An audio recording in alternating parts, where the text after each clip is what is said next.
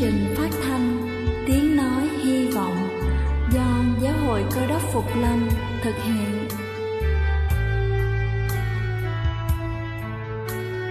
Kính thưa quý vị, Đức Chúa Giêsu trước khi Ngài về trời đã ban cho các môn đệ của Ngài một điều răn mới, đó là họ phải yêu thương nhau như chính tình yêu mà Ngài đã dành cho họ. Quả thật vậy thưa quý vị, tình yêu thương là một món quà vô giá mà Chúa đã ban cho nhân loại, và đó cũng là thông điệp mà chúng tôi muốn gửi đến toàn thể quý vị. Nếu quý vị muốn tìm hiểu thêm về chương trình, về niềm tin hoặc muốn nghiên cứu về lời Chúa, xin quý vị gửi thư về chương trình phát thanh Tiếng Nói Hy Vọng, địa chỉ 224 Phan Đăng Lưu, phường 3, quận Phú Nhuận, thành phố Hồ Chí Minh, hoặc gửi email cho chúng tôi theo địa chỉ tiengnoihyvong@gmail.com. Ngoài ra, quý vị cũng có thể liên lạc với bất kỳ hội thánh Cơ Đốc Phục Lâm tại địa phương gần nhất. Xin chân thành cảm ơn và kính mời quý vị lắng nghe chương trình hôm nay.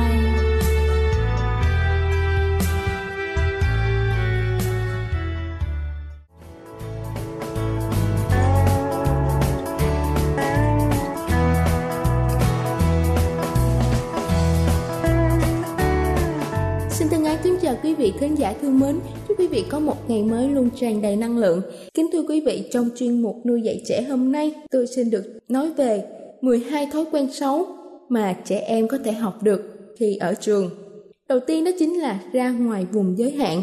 Khi không quan tâm đến những gì giáo viên đang nói, nhiều trẻ để cho tâm trí đi lang thang, mặc dù thỉnh thoảng mơ mộng không phải là xấu. Sự thiếu tập trung sẽ là vấn đề khi nó trở nên thường xuyên hơn và bắt đầu ảnh hưởng đến thời gian của gia đình. Hãy giúp trẻ tập trung bên trong và bên ngoài của lớp học bằng cách cho tham gia bài tập tăng cường kỹ năng chủ động lắng nghe và làm theo hướng dẫn. Thứ hai đó chính là thói quen ăn không tốt. Giữ chế độ ăn uống lành mạnh ở trường sẽ khó khăn do có nhiều đồ ăn nhẹ có đường và ít lựa chọn lý tưởng cho buổi trưa. Khi chúng ta dễ dàng tiếp cận với đồ ăn ngon, việc đưa ra những quyết định thực phẩm không khôn ngoan dường như là không thể. Thay vì cho trẻ tiền ăn trưa và ăn vặt, hãy cho trẻ tham gia vào việc chuẩn bị bữa trưa cho mình và dạy cho chúng tầm quan trọng của việc đưa ra quyết định về dinh dưỡng. Cha mẹ cũng cần tạo niềm vui cho con khi làm việc này. Thứ ba đó chính là không rửa tay. Khi chúng ta không ở trường để nhắc trẻ rửa tay khi vệ sinh, chơi ngoài trời hay là trước khi ăn, chúng ta sẽ ngạc nhiên khi trẻ nhanh chóng quên đi bồn rửa tay. Đừng coi thường hay làm trẻ xấu hổ về vấn đề vệ sinh. Hãy làm rõ về tầm quan trọng của việc rửa tay, và chúng ta cũng cần xem xét việc trẻ mang theo nước rửa tay để khuyến khích việc khử trùng mà không nhất thiết phải phá vỡ những thói quen bận rộn của chúng. Thứ tư đó chính là nhắn tin, trong khi đáng lý ra trẻ cần phải lắng nghe. Đừng nghĩ rằng vì trẻ không được phép nhắn tin trong lớp thì có nghĩa rằng chúng không làm. Với tình yêu, công nghệ và kết nối ngay lập tức, nhiều trẻ thường dành thời gian giao tiếp kín đáo trong lớp, trong khi đáng lẽ ra chúng cần phải chú ý nghe giảng. Kỹ năng mới này có thể gây khó chịu ở nhà khi mà chúng ta đang cố gắng có một cuộc nói chuyện nghiêm túc hay là ăn cùng gia đình. Để tránh vấn đề này hoàn toàn, cần quy định về thời gian không sạc pin. Tất cả mọi người để đồ công nghệ của mình ở cùng một chỗ và tận hưởng sự tương tác trực tiếp. Thứ năm đó chính là nói xấu sau lưng.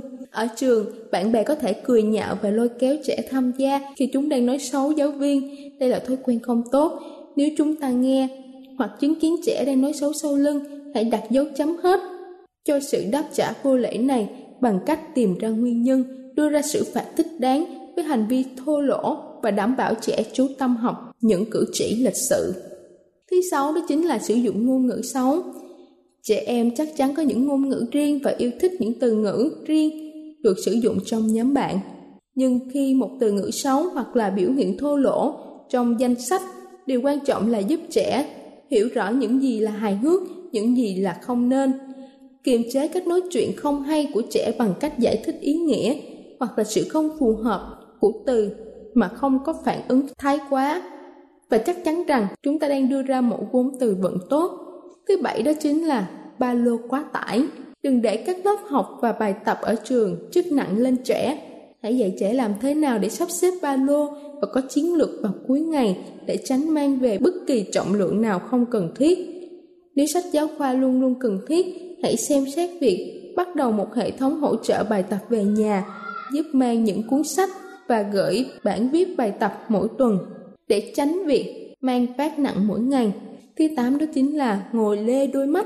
Điều quan trọng đối với cha mẹ là dạy trẻ về sức mạnh của lời nói.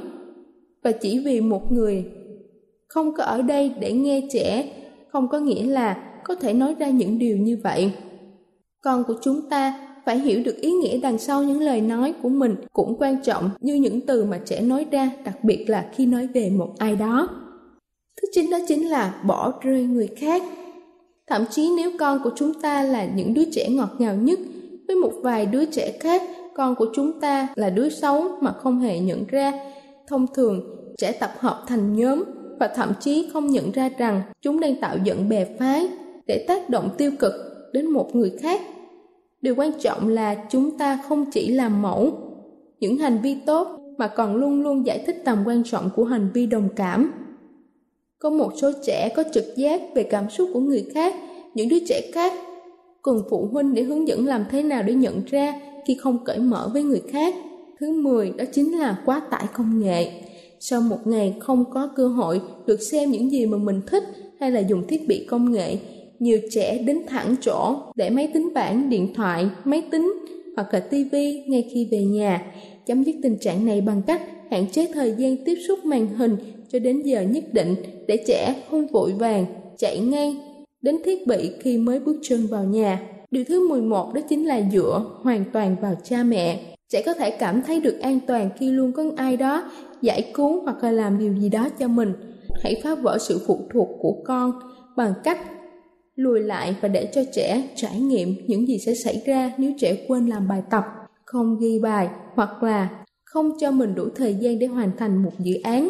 Và cuối cùng đó chính là thức khuya. Chỉ vì con chúng ta không nhồi nhét được hết cho kỳ thi cuối kỳ, không có nghĩa là việc thức khuya chưa bắt đầu.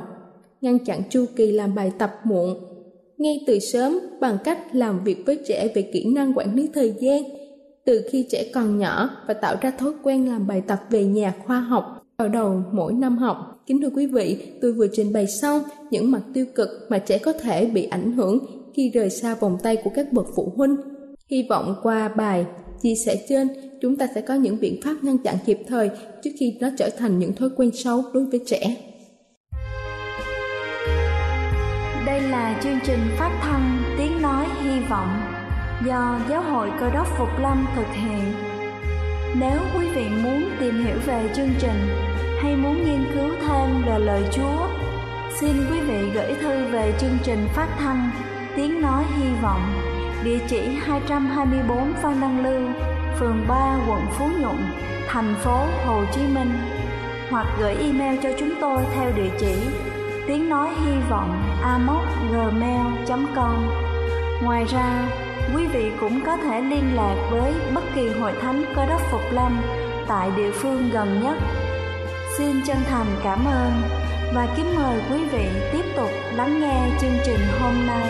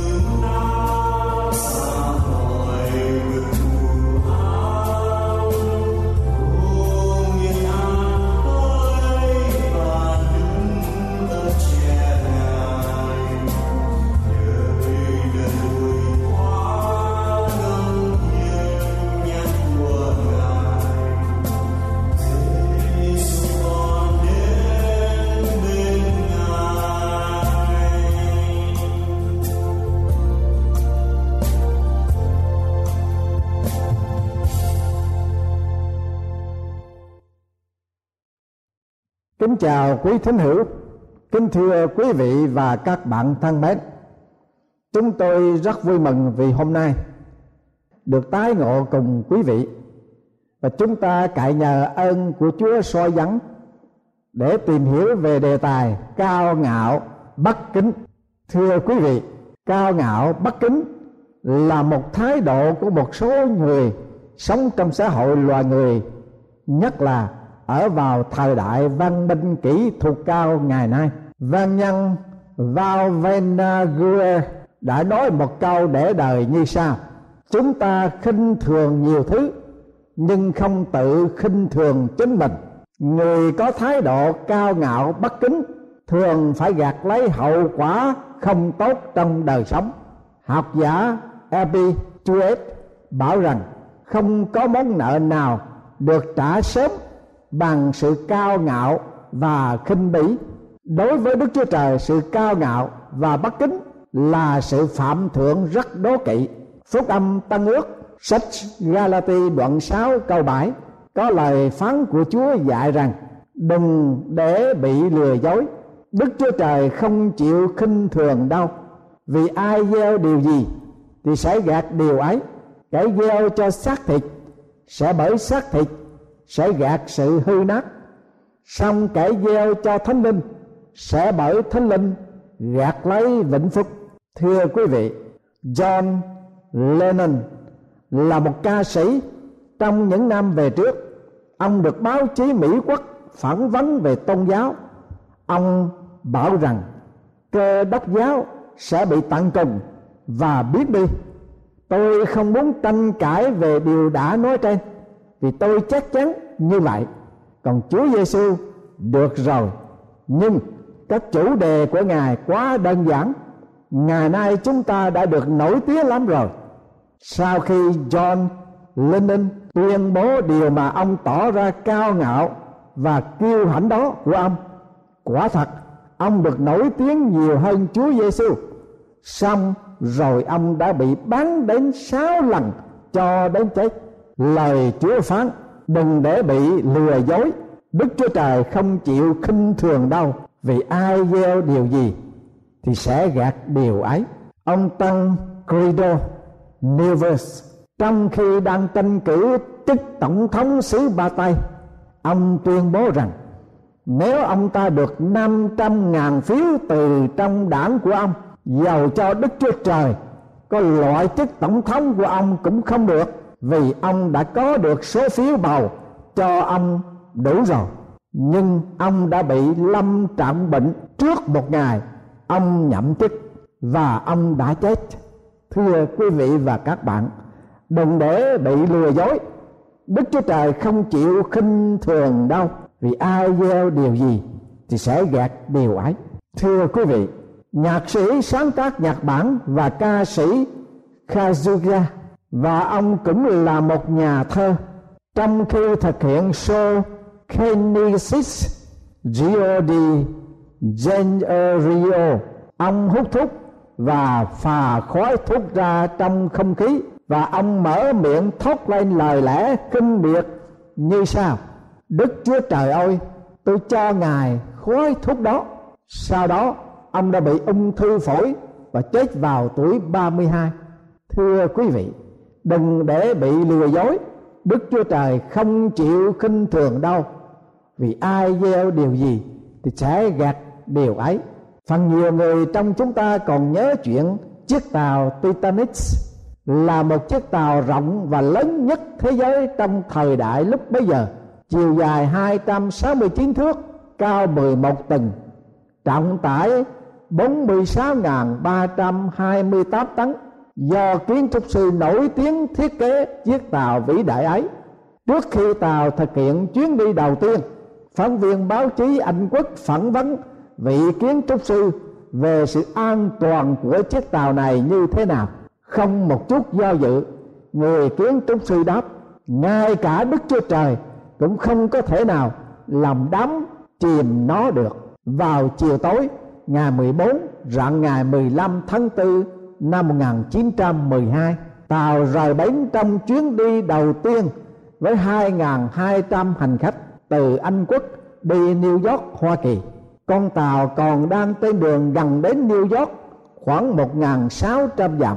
Không ngờ tàu bị va mạnh vào tảng băng và đã bị chìm. Số hành khách còn sống sót chỉ là 705 người. Quả thật Đức Chúa Trời không chịu khinh dễ đâu, vì ai gieo điều gì thì sẽ gặt điều ấy. Kẻ gieo cho xác thịt sẽ bởi xác thịt sẽ gặt sự hư nát. Nữ minh tinh Marilyn Monroe được nhà truyền giáo Billy Graham viếng thăm đặc biệt, và trong dịp này nhà truyền giáo ân cần trình bày với bà rằng ông được thần linh của Đức Chúa Trời sai đến để truyền giảng lễ đạo cứu rỗi cho bà. Sau khi nghe những điều mà nhà truyền giáo Billy Graham truyền đạt cho bà về sự cứu chuộc trong Chúa Giêsu cứu thế, bà nói: "Tôi không cần đến Chúa Giêsu cứu thế của ông đâu." Một tuần lễ sau, người ta đã tìm thấy bà đã chết mấy ngày trong căn nhà của bà mà không ai hay biết. Đừng để bị lừa dối, Đức Chúa Trời không chịu khinh thường đâu, vì ai gieo điều gì thì sẽ gặt điều ấy. Thưa quý vị, Bon Scott là một nam danh ca sống vào năm 1979. Ông đã hát nhạc bản có những lời lẽ sau đây: "Đừng có ai ngăn cản tôi đang đi trong tất cả những con đường xuống địa ngục đây, chỉ có mấy tháng xa." Bon Scott đã chết vào ngày 19 tháng 12 năm 1980 vì đã bị ngạt thở trong lúc ông ói mửa. Đừng để bị lừa dối, Đức Chúa Trời chẳng chịu sự khinh thường đâu, vì ai gieo điều gì thì sẽ gặt điều ấy. Tại Campinas, Ba Tây, có một nhóm thân hữu họp mặt ăn uống say sưa, rồi lên một chiếc xe đi đón thêm một người bạn nữa. Người mẹ của một cô gái cùng đi trong xe với con của mình.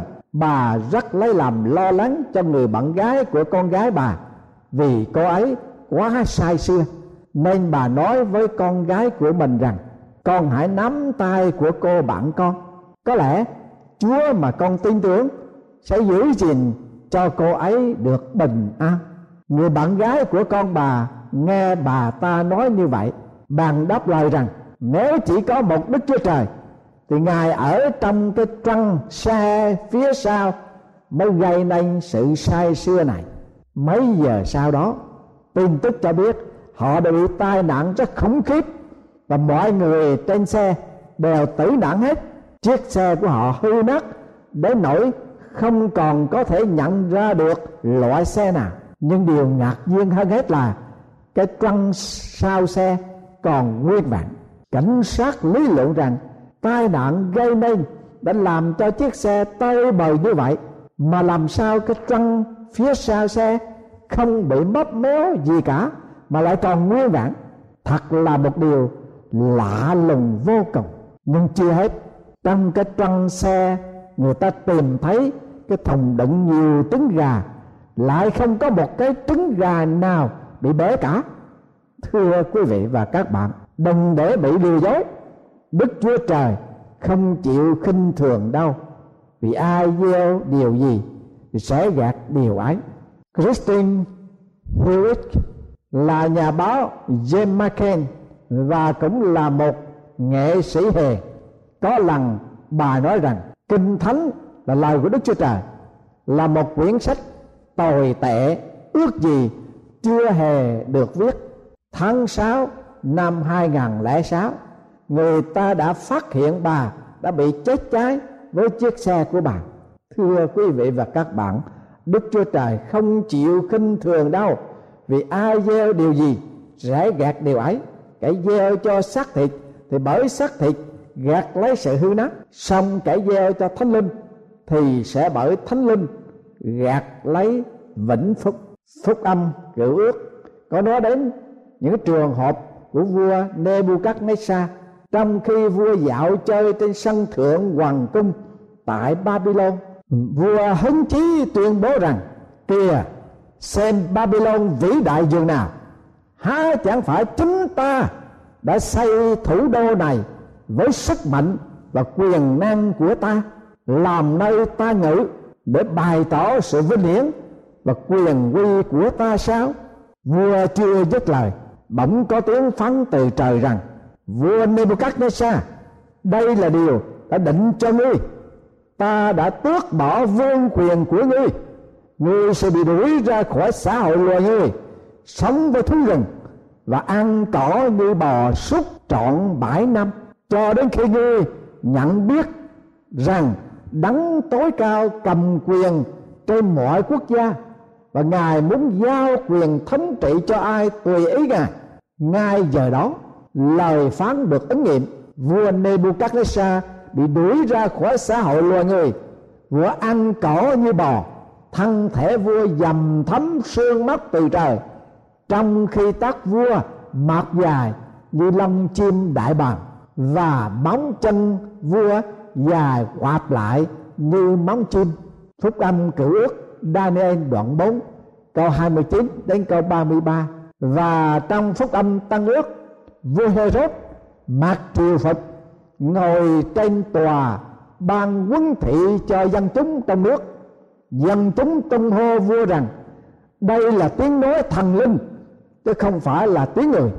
Lập tức một thiên sứ của Chúa đánh Herod, vì vua không quy vinh quang về Đức Chúa Trời, và vua bị sừng cán mà chết. Sách Công vụ các sứ đồ đoạn 12 câu 21 đến câu 23. Đức Chúa Trời không chịu khinh thường đâu, vì hễ ai gieo điều gì sẽ gặt điều ấy. Thưa quý vị và các bạn, là một Cơ Đốc nhân, chúng ta bao giờ và lúc nào cũng phải có tinh thần, tâm tình tôn trọng, kính nể và đề cao thanh danh của Chúa như Thánh Kinh truyền dạy. Hỡi các dân, hãy vỗ tay, hãy reo mừng chiến thắng cho Đức Chúa Trời, vì Chúa là Đấng chí cao, thật đáng kính sợ, và vua lớn trên toàn trái đất. Hãy hát lên ca ngợi Đức Chúa Trời, hãy hát lên ca ngợi vua chúng ta, vì Đức Chúa Trời là vua của cả trái đất.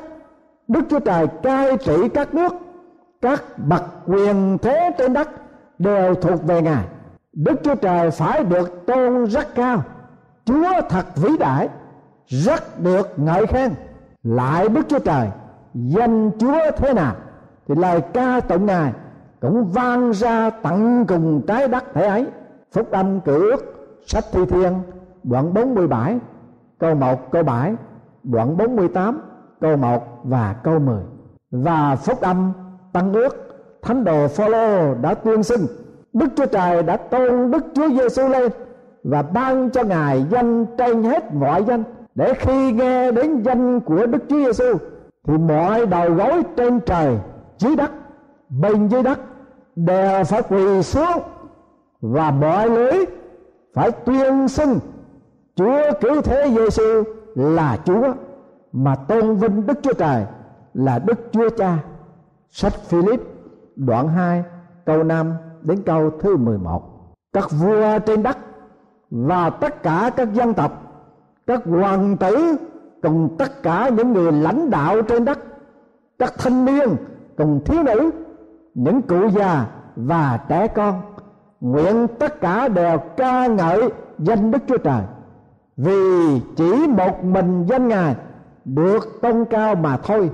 Sự vinh hiển của Ngài trỗi cao hơn hết cả trời đất.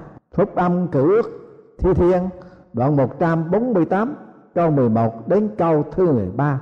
Thưa quý vị và các bạn thân mến, chúng ta là tín nhân Cơ Đốc, chúng ta phải sống một đời sống ca ngợi, làm vinh hiển danh của Chúa và đề cao danh của Chúa trong mọi lĩnh vực trong cuộc sống, từ tiếng nói đến ý nghĩ và việc làm của chúng ta. Bao giờ lúc nào cũng đề cao danh của Chúa và quy vinh về cho Ngài. Vậy chúng ta hãy nhờ ơn Chúa sống một đời sống vinh hiển danh Chúa và phước hạnh trong ơn lành của Ngài.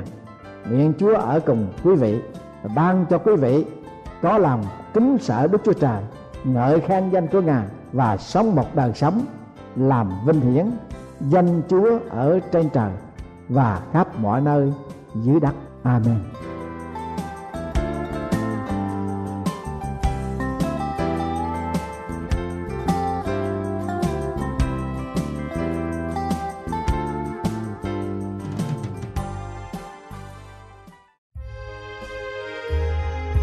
Đây là chương trình phát thanh Tiếng Nói Hy Vọng do Giáo hội Cơ Đốc Phục Lâm thực hiện. Nếu quý vị muốn tìm hiểu về chương trình hay muốn nghiên cứu thêm về lời Chúa, xin mời quý vị gửi thư về chương trình phát thanh Tiếng Nói Hy Vọng, địa chỉ 224 Văn Năng Lưu, phường 3, quận Phú Nhuận, thành phố Hồ Chí Minh, hoặc gửi email cho chúng tôi theo địa chỉ tiếng nói hy vọng amos@gmail.com. Ngoài ra, quý vị cũng có thể liên lạc với bất kỳ hội thánh Cơ Đốc Phục Lâm tại địa phương gần nhất. Xin chân thành cảm ơn và hẹn gặp lại quý vị trong chương trình lần sau.